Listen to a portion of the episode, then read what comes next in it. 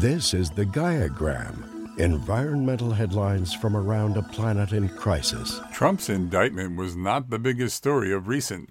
Hours before news of the former president's indictment took over the headlines, a study warned that melting ice around Antarctica will cause a rapid slowdown of a major global deep ocean current by 2050 that could alter the world's climate for centuries.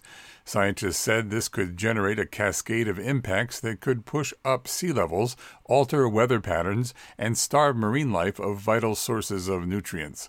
There is one bit of hope, though. If the world makes drastic cuts by greenhouse gas production soon, we may be able to avoid disaster. ExxonMobil Corporation's chief executive Darren Woods said Exxon's low carbon business has the potential to generate hundreds of billions of dollars in revenue and outperform the company's traditional oil and gas as soon as a decade from now. Unlike its peers, Exxon has stayed away from renewable energy like solar and wind. Its energy transition plans lean heavily on reducing carbon emissions from its own operations.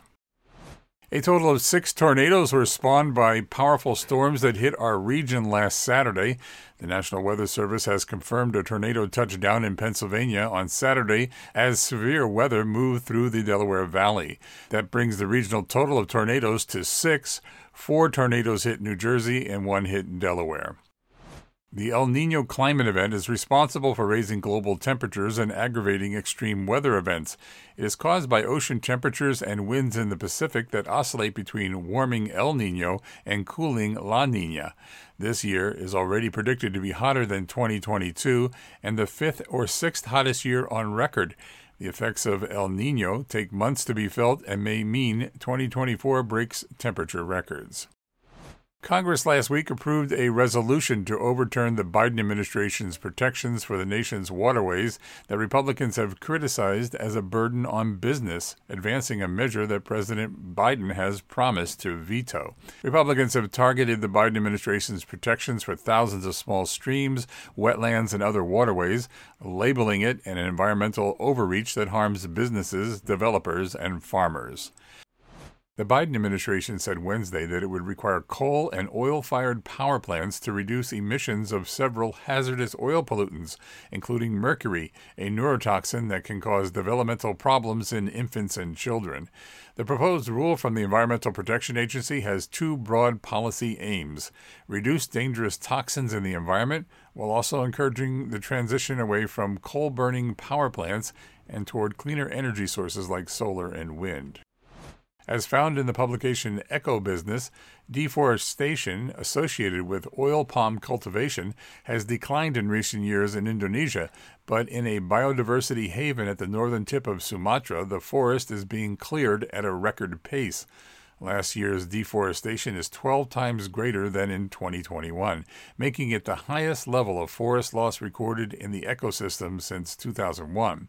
The Rawa Singkil Wildlife Preserve has been described as the orangutan capital of the world because it's home to the densest population of critically endangered Sumatran orangutans.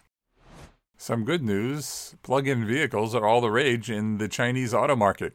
Even in one of the slowest months of the year, plug ins scored almost half a million sales, up 56%. Plug in vehicles hit 33% of the market share in China. And finally, Duke Energy Sustainable Solutions is now operating its largest solar power plant ever, the 250 megawatt solar project in Texas. Duke said this project demonstrates how we can continue to expand our renewable energy resources while providing unique sustainability solutions for commercial customers. Duke said lessening our impact on the environment through a continued commitment in reducing carbon emissions is an issue that is important to us and to our customers. This was the Gaiagram environmental headlines from around a planet in crisis.